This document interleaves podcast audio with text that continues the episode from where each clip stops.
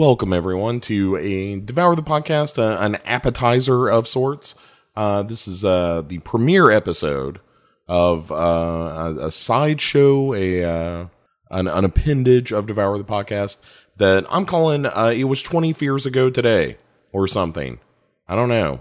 If you have a better idea, let me know. I like it. Brings out the Beatles fan in me. At any rate, this first episode may actually be a little bit of an anomaly because the intent here is to do like a deep dive on a movie that people may not know so well or haven't really considered.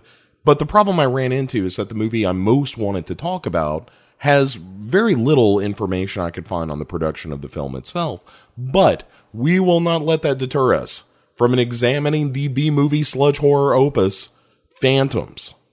Uh, Phantoms began as a novel from Dean Koontz, or as I think of him, the bus station Stephen King. But Koontz is, to say the least, a prolific author. Um, he's used around 10 pseudonyms and at one point published uh, up to eight books a year in a number of genres. But horror and suspense were the most frequent genres in which he played. And while I might have been a little dismissive about Koontz's status, there is absolutely no denying that he is an incredibly successful author, and I've read a bunch of them. Um, in 2008, he was actually tied with John Grisham as the sixth highest paid author, and he was pulling in about $25 million annually. So he publishes the novel Phantoms in uh, in 1983, and we'll get into the the story of that here in a minute. But suffice to say that the tale was heavily inspired by H.P. Lovecraft, including allusions to Nyarlathotep and a character named Arkham. And if you're a real Lovecraft nerd, that's the kind of thing to make you squee like the goat with a thousand young or something. The hardcover, uh, coming on the heels of the more realistic horror novel Whispers, bombed. Reviews were good, but people just didn't seem to be interested in this tale of sentient goo, at least until the paperback was released. And the paperback landed on the bestseller list uh, right along with Whispers. And as of 2010 was the last statistic I saw for it, but uh, Phantoms, the book, is in its 60th printing. So it's been a wild success over the years. Now, in 1998, 20 years ago, the film version of Phantoms was released, and the Lovecraft references were lost in the translation. Koontz wrote the script himself, and director Joe Chappelle was brought on to bring the film to life. Chappelle had only completed two features to this point uh, a movie called Thieves Quartet, and more significant for our listeners, Halloween The Curse of Michael Myers. Yep, the, the one with Paul Rudd and the cult, that guy. So, speaking of casting, Phantoms has a pretty great one. Uh, Peter O'Toole, Mr. Lawrence of Arabia himself, is Timothy Flight, the, you know, in quotes, crackpot author who gets an ancient evil right. Uh, ben Affleck is our lead, Sheriff Bryce Hammond. Aside from the Kevin Smith movies, he was riding high on Good Will Hunting. Uh, Liev Schreiber as the creepy Deputy Stu Wargle shows up to remind us that he's always been pretty great in movies. Um, the two sisters that feature so prominently in both the book and the film are played by Joanna Going and Rose McGowan as Jennifer and Lisa Paley, respectively. Going was featured in the Dark Shadows reboot in the early 90s, as well as a number of films, and has been working steadily for about 30 years, including like House of Cards and the From Dusk Till Dawn series. And uh, Rose McGowan has famously been a face of the Me Too mo- movement and is probably still best known for Scream at the time Phantoms came along. I mean, even today, that's probably what she's best known for, right? So that's the specs on this movie, but why are we talking about it? What makes Phantoms so special? Maybe it's the equal doses of bad B movie and interesting execution of its ideas, bolstered by performances, I would argue, that are better than the film itself. Also, the head scratching casting of Affleck, who looks way too young by half to be the former FBI man turned local sheriff. Or maybe it's the dog, or you know what? Let's just get into it. So, folks, turn out the lights and set the Wayback Machine to 1998 as we screen for your ears Dean Koontz's Phantoms.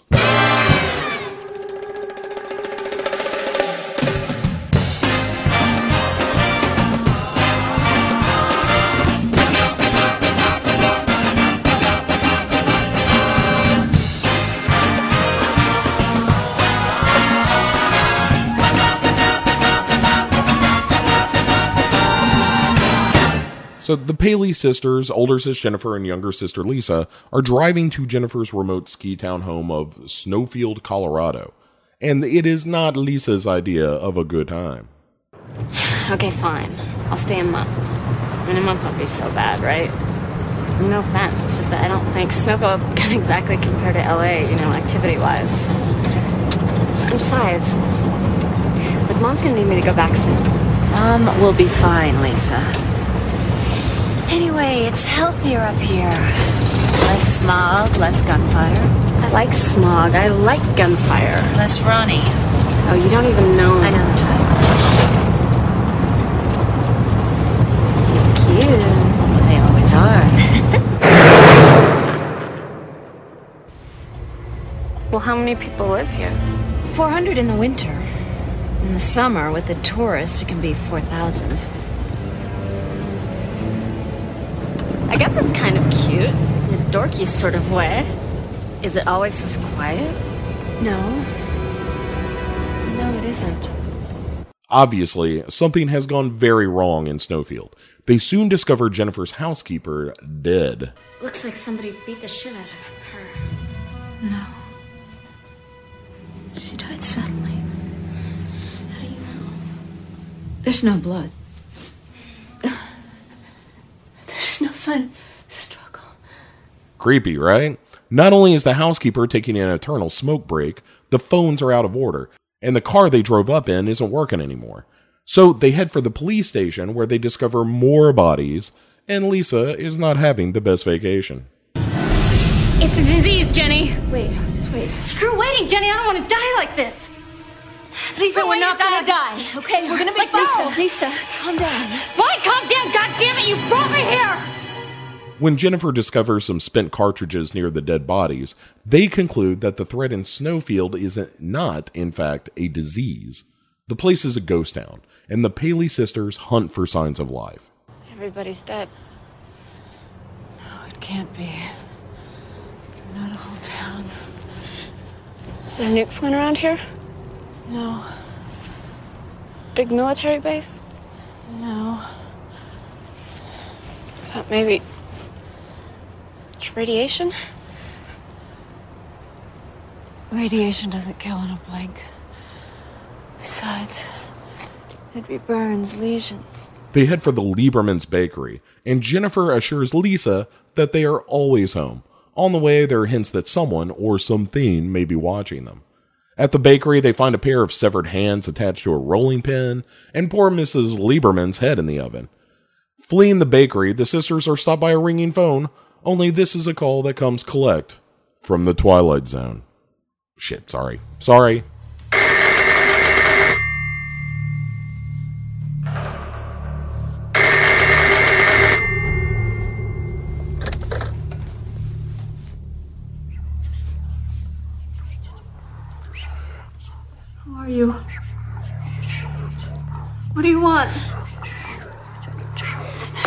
Fortunately, the Fuzz has shown up to save the day. Sheriff Bryce Hammond and his crack team of deputies to the rescue. Only, they don't seem a lot more sure of what's happening than the Paley sisters. Paul Henderson was on the phone to us at headquarters. The line just went dead. We got here as soon as we could. He used to be FBI, like me and Bryce. He was a good cop. If Paul was attacked, why didn't he see it coming? Paul didn't make mistakes. Just one. Excuse me? Former FBI. At 30 years old? Sure thing, Ben. About this time, everything in town goes, to put it scientifically, bananas.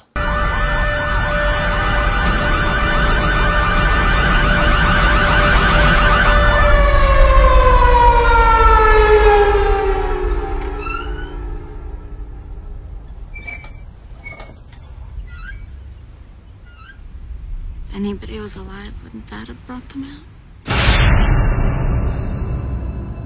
Those lights. That's the candle glow in. Stu! Steve, bring them. Stu! Stu! Hey! Stu! While the tension ratchets up, Liev Schreiber as Deputy Stu Wargle is maybe not doing so hot.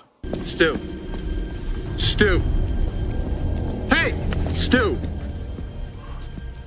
Are you okay?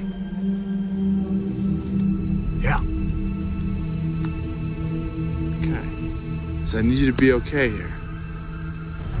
All right? I'm okay. You okay?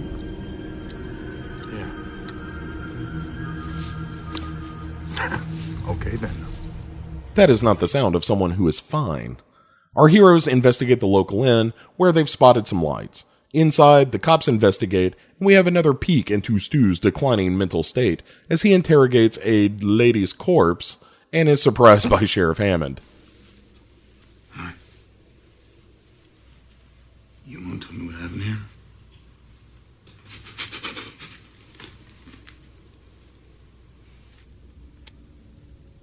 What are you doing, Stu?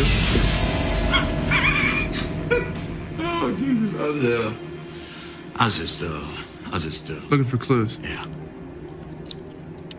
Watch the hallway, all right?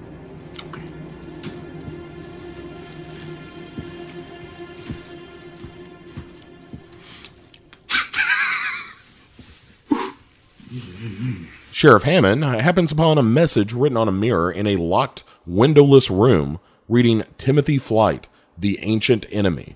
Meanwhile, Creepy Stu is making time with Lisa in the hallway. Hey. You want to see something? What? You want to see something? No? What's They also find a pile of discarded jewelry, gold teeth, and even pacemakers. While a mysterious force teases them with magically appearing severed hands, Hammond calls in Hammond calls in the name Timothy Flight before the phones go dead again.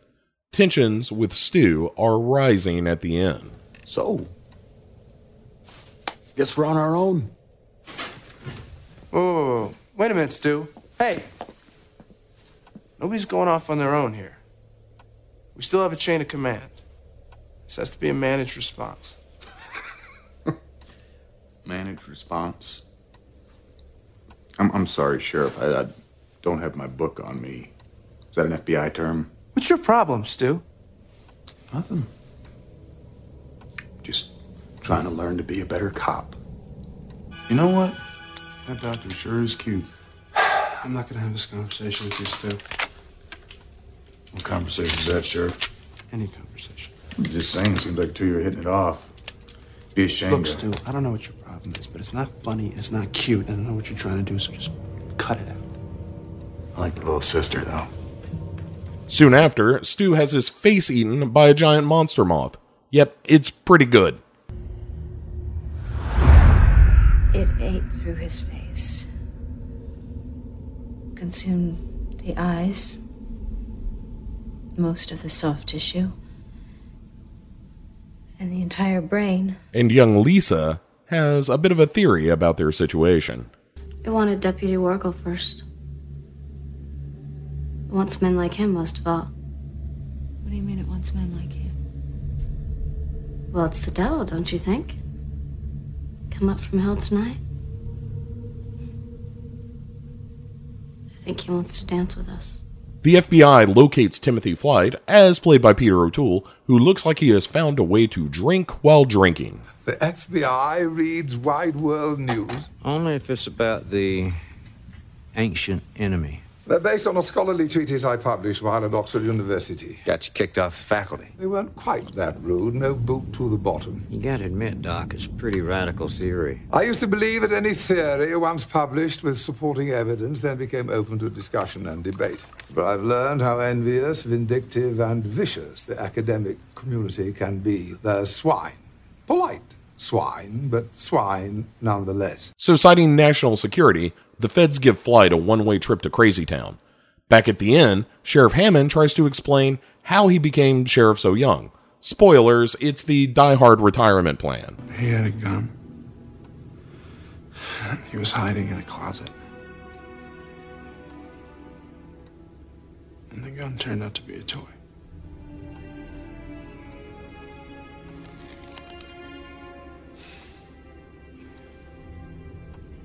His picture around with you.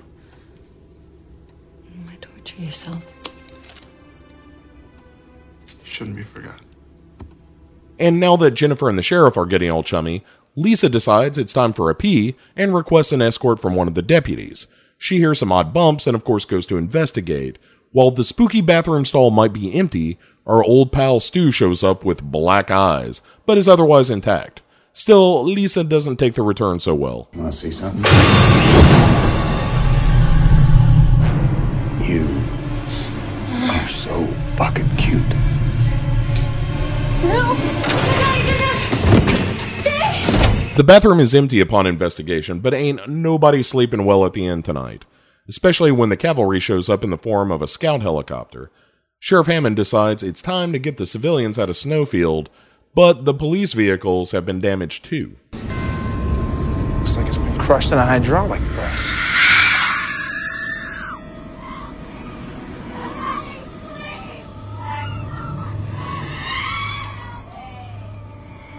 No one's really out there.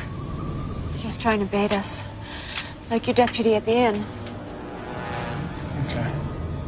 Let's, let's go back inside. And in case you're wondering what all this is about, Flight finally lays down some of the exposition so necessary for a movie like this while being whipped around in an FBI vehicle.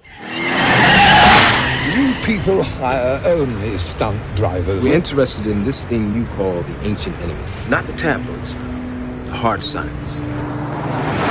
You know, I assume, that history is filled with mysterious disappearances for which neither archaeologists nor anthropologists can provide adequate logical explanations. For instance, December 10th, 1939, in the hills outside Nanking, China, an army of 3,000 Chinese soldiers vanished without a trace, long before they reached the battlefield. No bodies, no graves, no witnesses.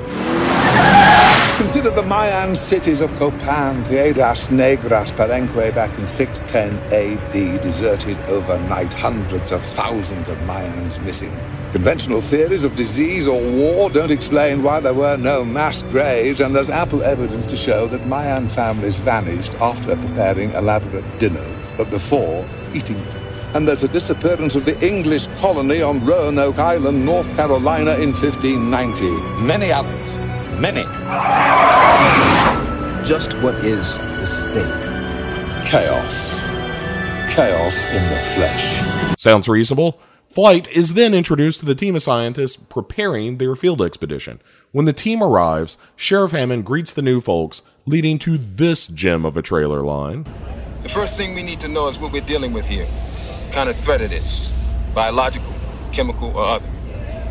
Uh, well, I'm. I'm leaning toward other.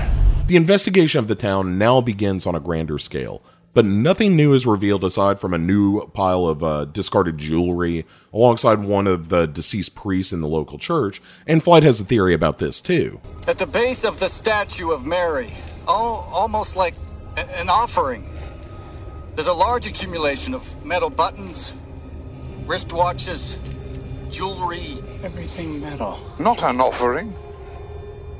Undigested remains.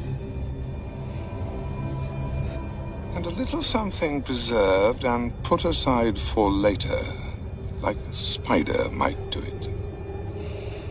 As the hunt for evidence continues, the science team is attacked by a myriad of unseen and half seen creatures, reducing our number of heroes to a more manageable number. We are also treated to the first appearance of our true villain, an adorable puppy who is such a good boy. He's a good boy. Here, boy. At least he lived through it. Come on. But how did he live through it? Yeah. Yeah. It's a good dog, huh? It's okay. It's a good dog, huh? That's a good boy. It's okay. Yeah. Better, Good boy. Good dog. better yeah. get away from him. Don't you?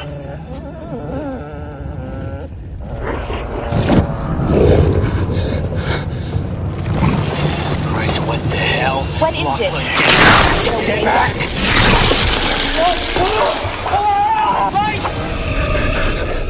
This scene is in no way a ripoff of The Thing, unless, of course, dogs turning into monsters is somehow like The Thing. The newly deceased and sludge possessed scientists now speak as one to tell Flight his purpose, and Flight doesn't handle it too well. You were brought here, Dr. Flight. Do your research. Write the gospel.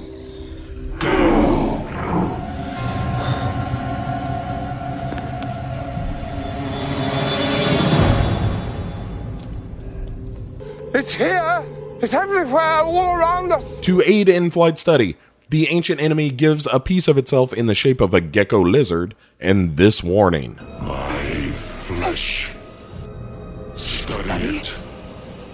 Write the gospel. But do not try to leave. Witnesses to the miracle.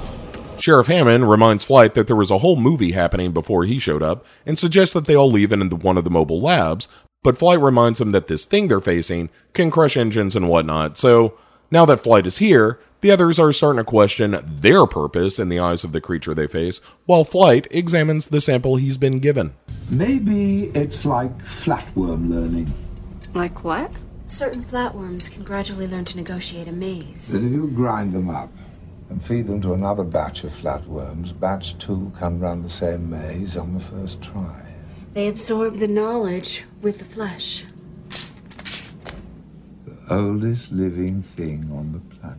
Don't you think we would have heard of it by now? I mean, it wasn't exactly shy. It lives out of sight in the earth, in deep geological structures. But if it comes up to feed, Rarely. Mostly it sifts life forms from the soil. Like a whale sifts tiny krill and plankton from the ocean. No doubt it feeds on marine life too. It may lie dormant between feedings for years or even decades at a time. Over centuries, only a tiny percentage of this thing's prey has been human beings, but from them it's absorbed knowledge, acquired intelligence. So what you're saying is that this thing can assume the shape or the form of anything that it's absorbed. Or maybe even imaginary creatures. Anything a victim may have seen in a movie, or even dreamed about. So then it must know everything that the people in this town knew. About you, Dr. Flight. And about me. The interesting question here is whether the entity they face is legitimately supernatural, a god or the devil or something else. And the movie, I think, dispenses with that question too quickly. It's a great idea that the movie does nothing with, and it's one of the fatal flaws of the film, ultimately. But anyway, next we hear directly from the creature as it manipulates or something the computers on the mobile lab. What's happening? Vocal mode initiated. Tell the world the end begins here. Who are you? I am Gaul. I am the Demons, devils. Some of its victims must have thought it was the devil. It absorbed that concept from them and believes that's what it is. Why have you killed these people? They are cattle. Would you let us live? One of your species has theorized my existence. It's like a pop lock learning a difficult trick. Why? It is for Matthew, Mark, Luke, and John. Only in we can you achieve immortality. Not in God, not in Christ.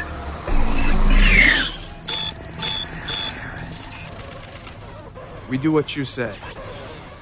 Will you let us live? The response, of course, is a ground shaking earthquake of guilt and remorse.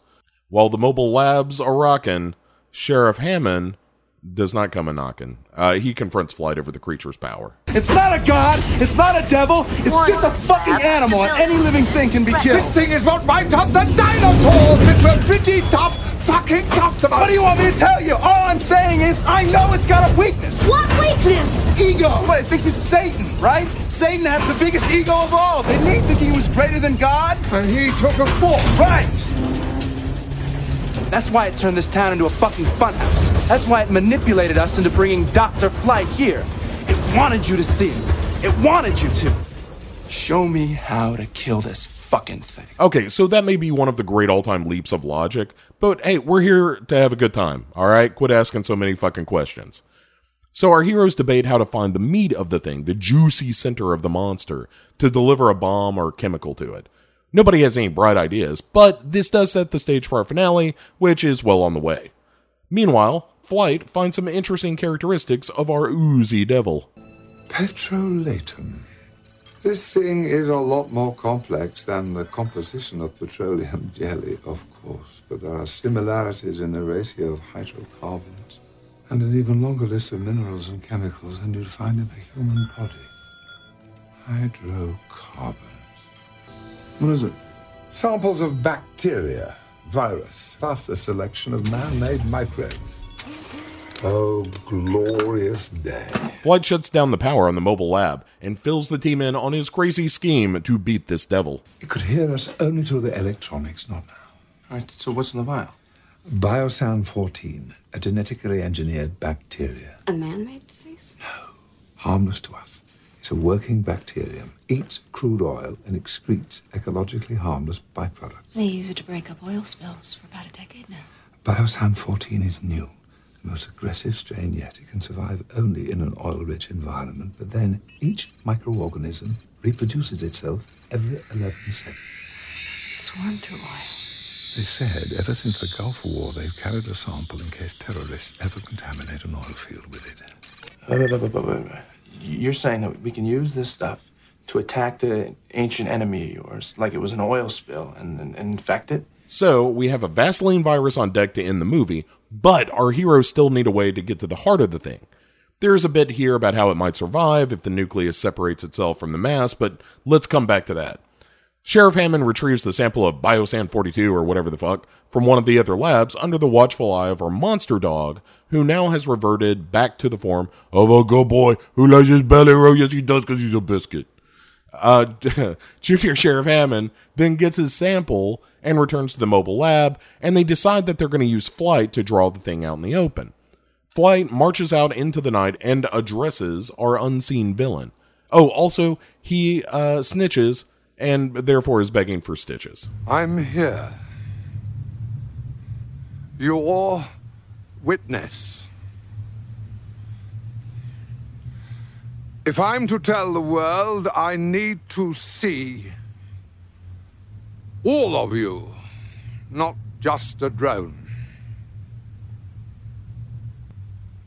You wonder what's going on in there. They're preparing a weapon. Possibly a means to destroy you.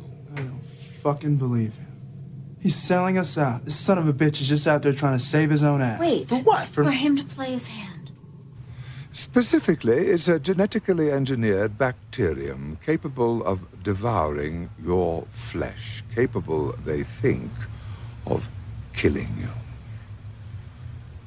What they don't understand is that death is for mortals, not for gods.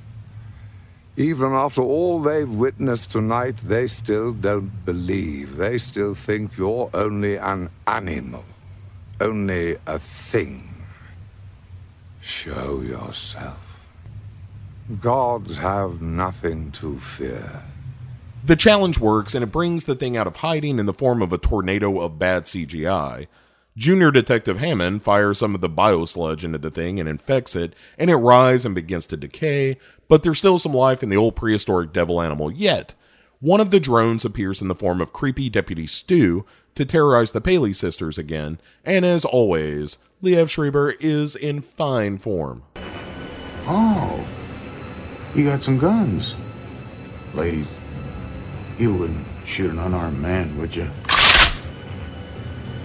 That's a dumb question. A flurry of bullets can't kill Creepy Stu, though, who then chases them around with his entrails flowing behind him. It's one of the better moments of the movie, to be sure. And then there are various other creatures chasing our heroes around, but the beast has been mortally wounded, and after the death rows, the littlest sheriff, Sheriff Hammond, the Paisley sisters, and Flight chalk up a win for humanity, except, says Flight, Still, it won. What do you mean? It wanted me to tell the world. And that's what I'm going to do. And our journey ends in no way like The Howling, where we see Flight on a bar television while some patrons drink and chat. At the bar is a cop who is revealed to be Creepy Stu, and we leave the movie like this. Hey, you want to see something? So, looking back at Phantoms 20 years on, it's a little bit the blob, a little bit Lovecraft, and a little bit pseudoscientific gobbledygook. But I would argue it's pretty fun gobbledygook. Uh, O'Toole is hamming it up wonderfully. Schreiber is effectively creepy, and there's something about science versus the supernatural, or perhaps preternatural, that I always enjoy. And the logic doesn't really hold up. The idea of Affleck as a grizzled sheriff doesn't land at all. but it works well enough as a creature feature, and I probably enjoyed this movie more than I should. And that's it. That's our inaugural episode of 20 Fears Ago today. Uh, I have a dozen movies locked and loaded for 2019 already, each of them marking a 20th anniversary. And, you know, I hope you join us on this uh, time traveling experiment. Um, it's fun to do. It's it's fun to explore these movies some.